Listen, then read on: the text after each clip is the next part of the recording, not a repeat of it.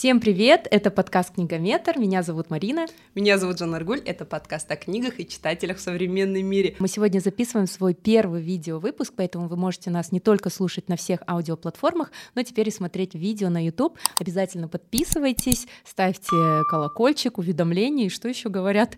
Лайки. Да, и лайки обязательно, и комментарии. Тем, кто нас не знает, я хочу рассказать. «Книгометр» — это подкаст, который существует уже с 2020 года. С 2020 года мы выпустили целых 56 эпизодов, которые вы можете прослушать на всех платформах, где выкладываются под аудиоподкасты. А сегодня это будет у нас 57 эпизод, но пилотный выпуск на YouTube-шоу. И мы выбрали одну из самых наших любимых тем с Мариной. Это будут это будет а, литература Азии. А в целом наш подкаст построен на том, что в каждом эпизоде мы раскрываем какой-то новый литературный жанр или какую-то новую тему. Мы не просто делимся там своими отзывами. Или прочитанными Да, там книгами. я прочитала, мне понравилось, Да. мне не понравилось, но мы всегда глубоко копаем. Поэтому сегодня мы будем рады рассказать вам о наших любимчиках и о том, почему азиатская литература, азиатские авторы очень крутые. Да, ты права, сейчас просто идет целый азиатский бум, даже это называют азиатская волна. Это не только в книгах, это, наверное, начали наши старшие братья, да, в кино, в сериалах. Это просто, я не знаю, ну невозможно, который год азиаты собирают весь букет наград, начиная от Оскара, заканчивая весь Netflix азиата. Да, Игра кальмара,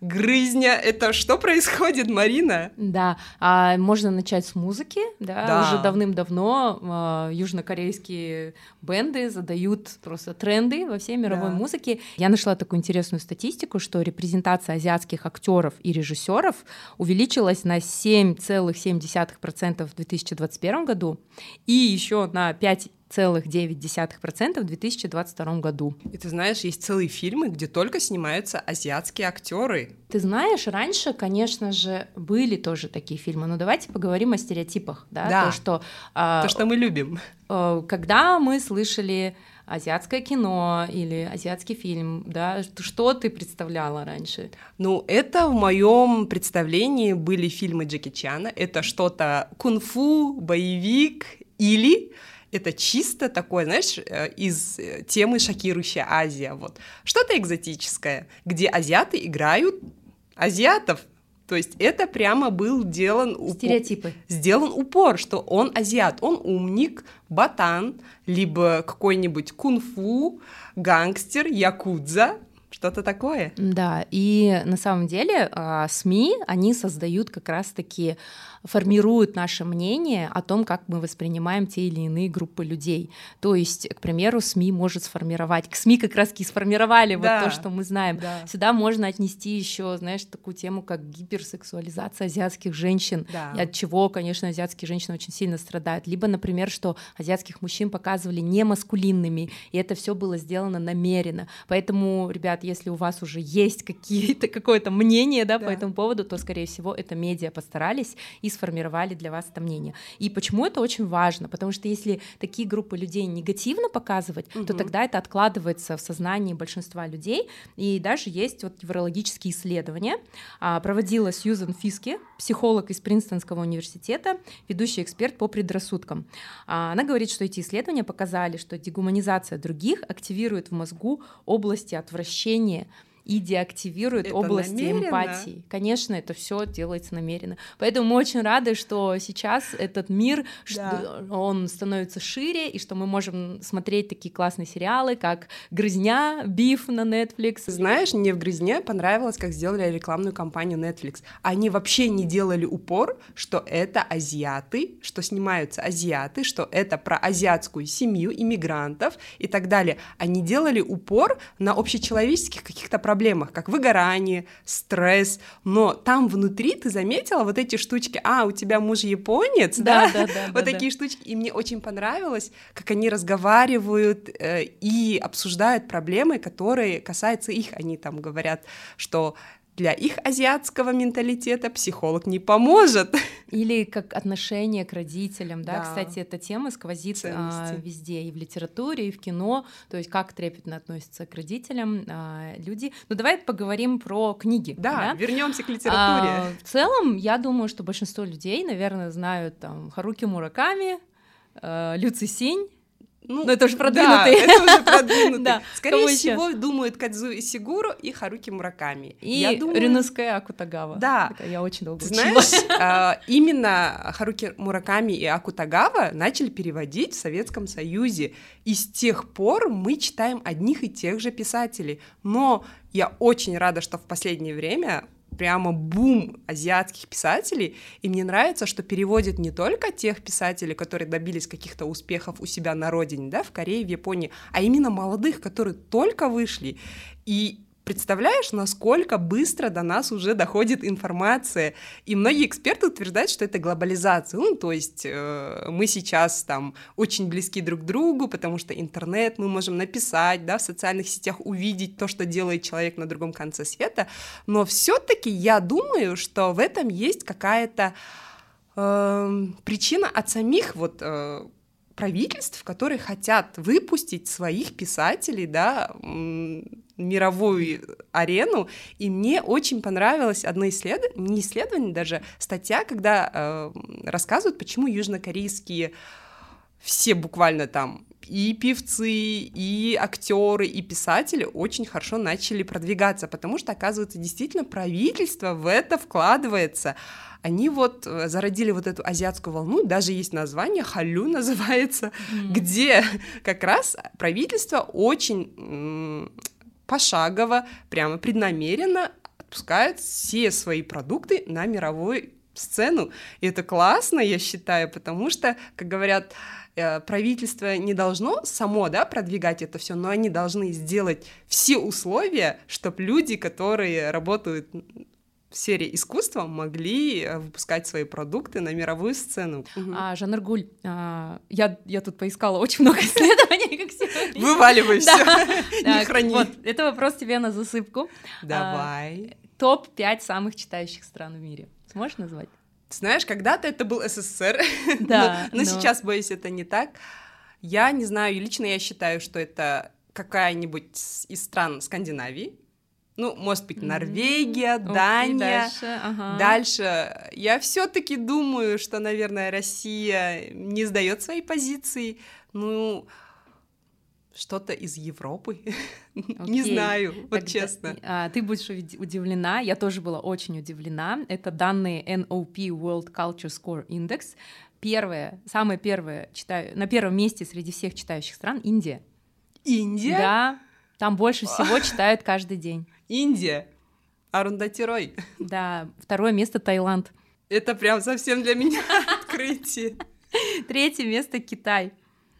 Ну, Китай понятно, там 10% от населения почитает, и уже будет и уже, да. хороший процент Ну, в Индии практически то же да. самое, да. А, четвертое место Филиппины и пятое место Египет. Ого! А в Финляндии самый большой процент эм, как literacy rate, а. то есть э, грамотных, угу. вот, э, это сто процентов, а в, в Азии 97 или 98 Ну, это очень хороший да, показатель, это очень высокий считаю. показатель, да. Вау. Вот, ну вот я тоже была очень удивлена, Теперь что Индия знать. на первом месте. Но сегодня мы будем говорить а, не обо всей азиатской да. литературе, потому что это вот, видите, это сколько стран, да, мы сконцентрировались только на Корее и Японии. Да, все верно, потому что если будем говорить о всей Азии, мы не, не уместимся ни в какой таймлайн.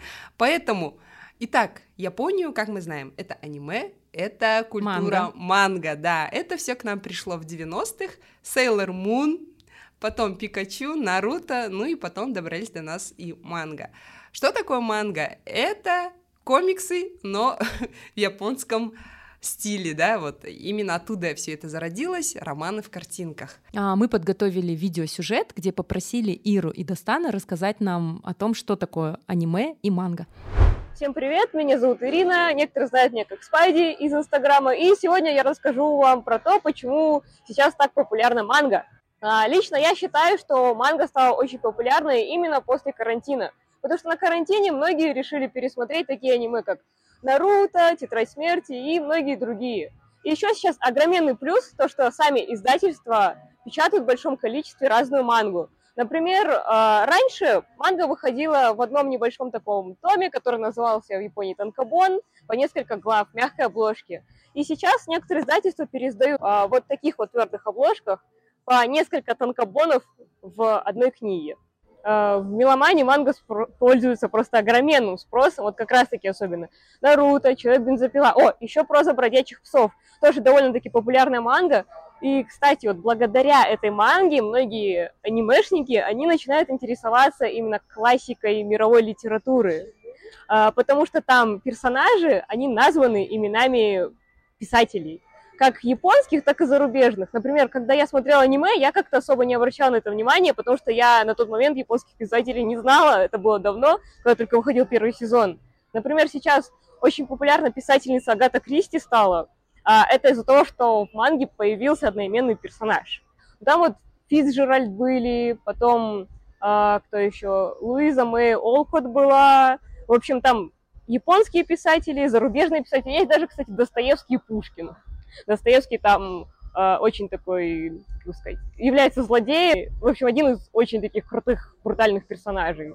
Прям жуткий, я бы сказала формирование меня как личности, Наруто имело больше значения в моей жизни, чем, я не знаю, школа. Потому что по сей день, когда хочется, я не знаю, махнуть рукой, сдаться, и ты сидишь такой, нет, это мой путь ниндзя, я должен идти до последнего.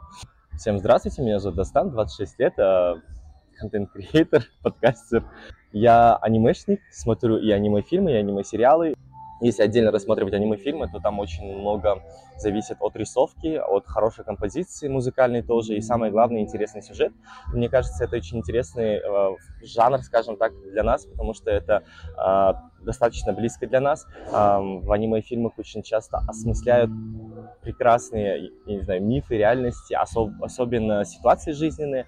Это больше про восприятие, про чувства и про развитие героев и персонажей тоже, что они могут быть многосторонними. Раньше быть анимешником или говорить, признаваться о том, что ты смотришь Наруто, было стыдно. Сейчас это становится, а, наоборот, даже достаточно интересным, классным. Ты благодаря этому можешь, можешь социализироваться, а, находить какие-то комьюнити или в этих комьюнити находить новых своих людей по вайбам, да.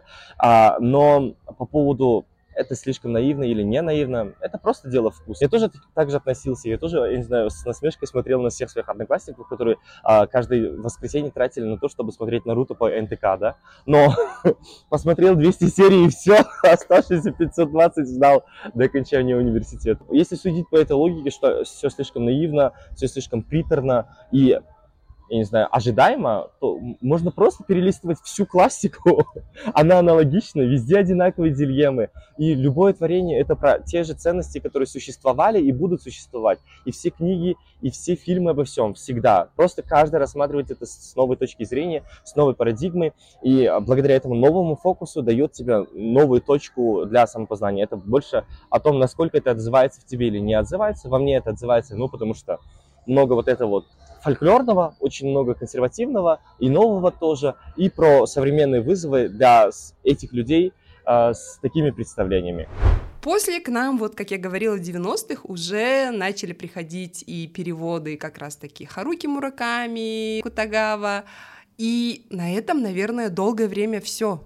Больше не переводили новых писателей, и когда международный букер это вот тот же Букер, но уже начали эту премию выдавать во всем мире, не только э, книги, которые написаны на английском языке, как был вот истинный Букер, да, и тогда, когда дали книги Ханган, вегетарианка, это на корейском написанная книга, это был шок, потому что то есть э, вообще всегда Япония, Корея, это был, знаешь, закрытый рынок. Они писали для себя, они сами читали, то есть этим писателям и не нужно был никто снаружи, они прекрасно существовали у себя. Их экранизировали, по их книгам ставили и спектакли, и снимали, и аниме, то есть, и это все было нормально, но Хорошо, что к нам начали приходить, потому что мы узнали абсолютно другую литературу.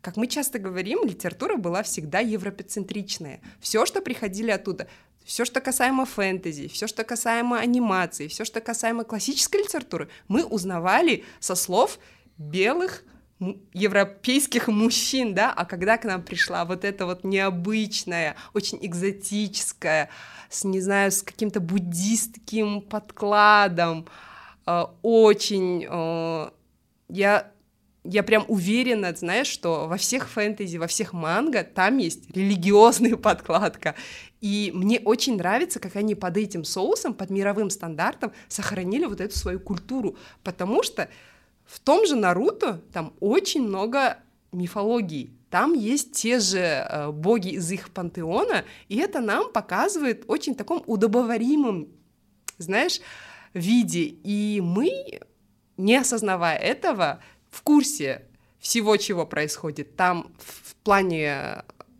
например, они очень хорошо поднимают какие-то социальные вещи, да, так как, например, у них очень э, сейчас актуально выгорание, вот этот вот стресс, либо у детей буллинг, да, или э, какие-то вещи, например, знаешь, хикикамори, как говорят, когда дети вот уходят, например, в игры и вообще из комнаты не выходят, подростки, они очень это представляют э, в интересном, в правильном виде, где мы читаем и мы начинаем про это узнавать, и мне это очень нравится. Хотя очень многие говорят, что литература Японии это все о смерти. Да, и во многим я согласна. И вот э, недавно в международный букер шорт-лист попала одна писательница, Йоко Агава, хотя она написала эти книги в 90-х, эти книги начали вот переводить в 20-е годы. И что интересно, она очень сейчас созвучна. Ее книга «Полиция памяти», э, ее перевели вот на русский язык в 2020 году, и она постапокалиптичная. И мне очень было интересно, как она откликается со всем, что происходит сейчас в этом мире. На самом деле в оригинале книга называется «Заветный кристалл». В этой книге рассказывается история, что в одном одиноком острове вдруг не, внезапно начинают пропадать какие-то предметы, вещи, и люди, как это положено, все начинают забывать. То есть сегодня были розы, на завтра эти розы исчезли, и все, из памяти людей эти вещи исчезают, как будто их не было. И мне очень интересна философия писательницы. Она говорит, что у каждого есть заветный кристалл. Это та вещь, которую невозможно забыть. И она здесь очень много рефлексирует на тему памяти, на тему сиюминутности, когда вещь внезапно пропадает. И мне очень понравилось, знаешь, объяснение переводчика Дмитрия Коваленина, который как раз-таки переводил эту книгу. И он говорит, что Одна из корневых основ японской культуры — это постоянное нахождение человека в готовности умереть.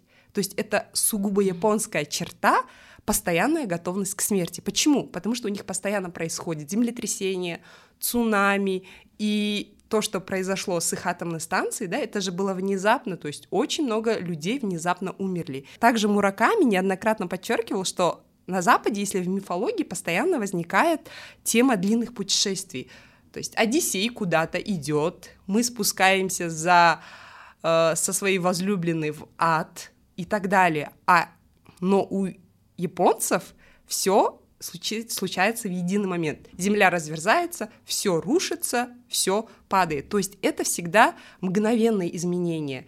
И у них вот в философии есть такое, что человек всегда готов к этому. И вот интересно, что, но есть что-то такое, сущность, да, что они хранят внутри, которые никогда не даст тебе поменяться, никогда ты не можешь это потерять, и это даже не разум, это даже не сердце, но это вот какой-то заветный кристалл, который есть у каждого. Ну, это просто такое невероятное. Мне мозг взорвала. Да, я прям была в шоке. А я думала, э, такое отношение к смерти из-за традиции харакири, я честно признаюсь, я когда начала Мураками читать «Норвежский лес», я была в шоке. Но прежде, вот, вот тоже скажу совет, да, всем нашим слушателям, зрителям, а если вы никогда не читали вот японскую, корейскую mm-hmm. литературу, отбросьте вот все, что вы знаете. Да. да. Вот, это, вот как ты сказала, вот эта европоцентричность, да, то есть мы взращены на одном виде литературы, да. а это совсем другой, просто нужно все отбросить, а, быть открытым, и тогда вас ничего не будет шокировать и пугать. А, классно, что ты начала вот рассказывать как раз про японских писателей, их на самом деле очень много. Да. А, я вот как раз прочитала книги, добавляла в Гудриц, и мне там, знаешь, Гудриц там показывает похожие книги, и прям куча новых авторов, куча имен. Я пыталась их всех записать, я их даже произнести не могу, вот. И, короче, оставила эти попытки. А, я тоже, когда готовилась к этому эпизоду, прочитала японский детектив а, Содзи Симада «Токийский зодиак». Кажется, это одна из самых известных вещей Содзи Симада. И это жанр хонкаку. А, детектив хонкаку. а, само слово хонкаку переводится как подлинный, традиционный, ортодоксальный. О, То есть это такой жанр м, детектива, а, построенный на классических канонах. И он сложился на Западе во второй половине XIX века и На- в начале на XX века. Да, на Западе. Хотя, а, то есть Эдгар Аллан По, Мгм. Агата Кристи, это тоже можно сказать хонкаку. Но О, а, сам интересно. термин придумал Сабура Кога, это коллега Эдогавы Рампо. мгм. А, Эдогава Рампо э, считается Да. основоположником традиционной, э, традиционного японского детектива. Вот я принесла книгу «Чудо- «Чудовище во мраке». Этот э, детектив я читала еще будучи ребенком. Ну да, и- очень детская книга, конечно. Куда у меня любовь к Крайму? Вот отсюда, да. Вот, будучи ребенком, я помню, что у меня просто тоже был взрыв мозга от того, что это загадка. И Хонкаку как раз-таки а, больше всего Хонкаку сосредотачивается прежде всего на логической загадке, Мгм. а, которую представляет само преступление и на решение этой загадки. То есть не так важно, кто убил. А, Да, всё-всё. а важнее разгадать. И вот токийский зодиак это тоже такое очень интересное чтиво.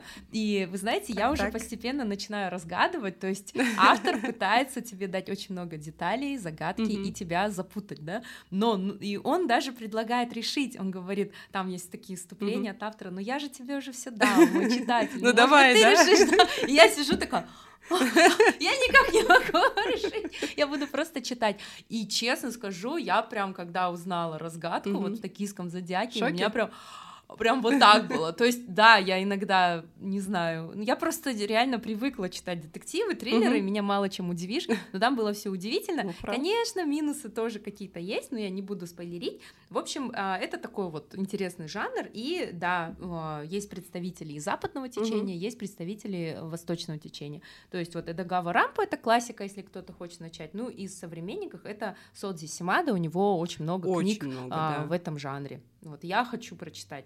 А, я еще прочитала один такой отзыв вчера, пока готовилась. На, на сайтах написано было: Мне очень все понравилось, так интересно. Но вы знаете, Но- но да, я так плохо запоминаю японские имена. И в итоге, когда назвали имя убийцы, я даже не вспомнила, кто это был. Но там реально очень много имен. Там у главного героя шесть дочерей. Я представляю.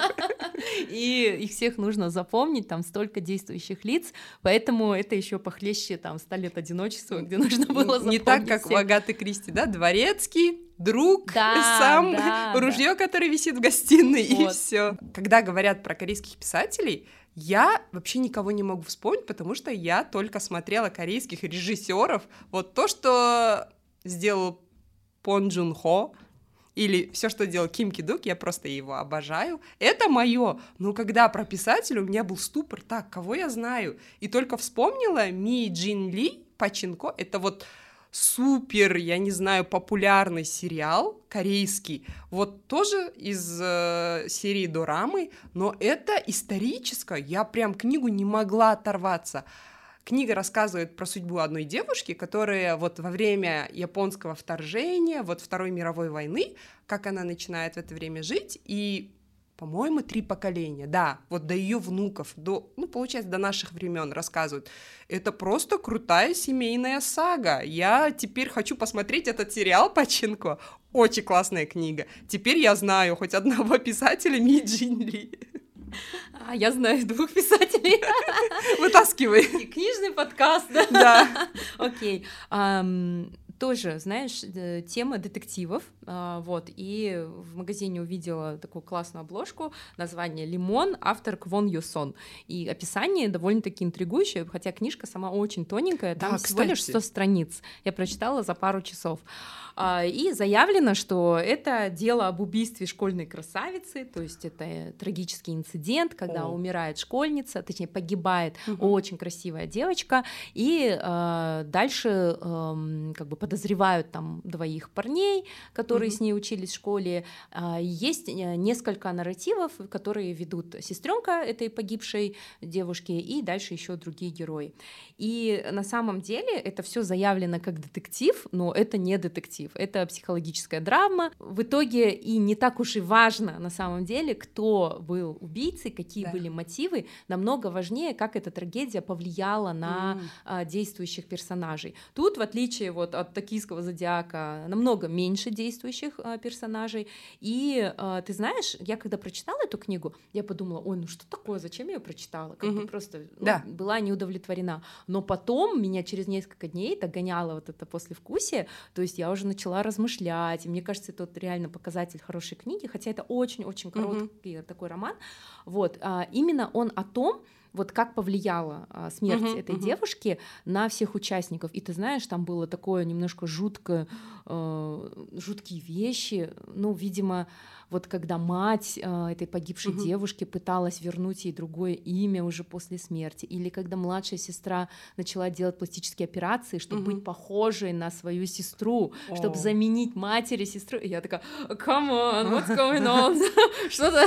Знаешь, у корейцев, что и у режиссеров, что у писателей очень, да, вот развита вот именно социалка. Они прямо это раскрывают, я не знаю, просто с обратной стороны. Ну, может, вот это, это их и жизнь. поезд в Пусан, это же тоже социалка, Да. только со стороны зомби Но игра в преподносили. кальмара, это же- Паразиты. паразиты, это все под, под таким соусом Да. entertainment а вам дают очень такие грустные, Очень грустные. трагичные вещи. И вот здесь тоже, то есть тот Под из соусом вас, кто, детектива? да, кто захочет узнать, о, как же какая там развязка, там вообще просто вот ты вот сопереживаешь, ты смотришь, что эти дети, как на них это все повлияло и как они дальше жили. Вот. То есть такая очень концентрированная, но интересная книжка. И еще одна книга, о которой хочу рассказать, это Им Сон Сун, консультант. Не детектив, но здесь главный герой это автор детективов. Я об этой книге уже рассказывала в нашем прошлом эпизоде. А в прошлом году э, как раз новинки, да, Под Новый 22 год, года, да. да, рассказы. И эта книга тоже произвела на меня очень э, хорошее впечатление. Она начинается просто круто. Там описывается, да. Ты же читала ее? Да, Вот там это что-то из сферы олдбоя. да, да, да, это вот идеальное преступление, а, в котором никто не может догадаться, что это было преступление, и все маскируется под самоубийство. И Да. оказывается, есть автор вот этих всех сценариев, сюжетов. Вот есть сюжеты для подкаста, Да. есть сценарии для сторис, а есть еще Сценарий для Сценарий убийств. убийства, да, такие. Вот. И как раз-таки наш вот э, герой, главный герой, автор детективов, ему приходит такое задание за деньги написать книгу.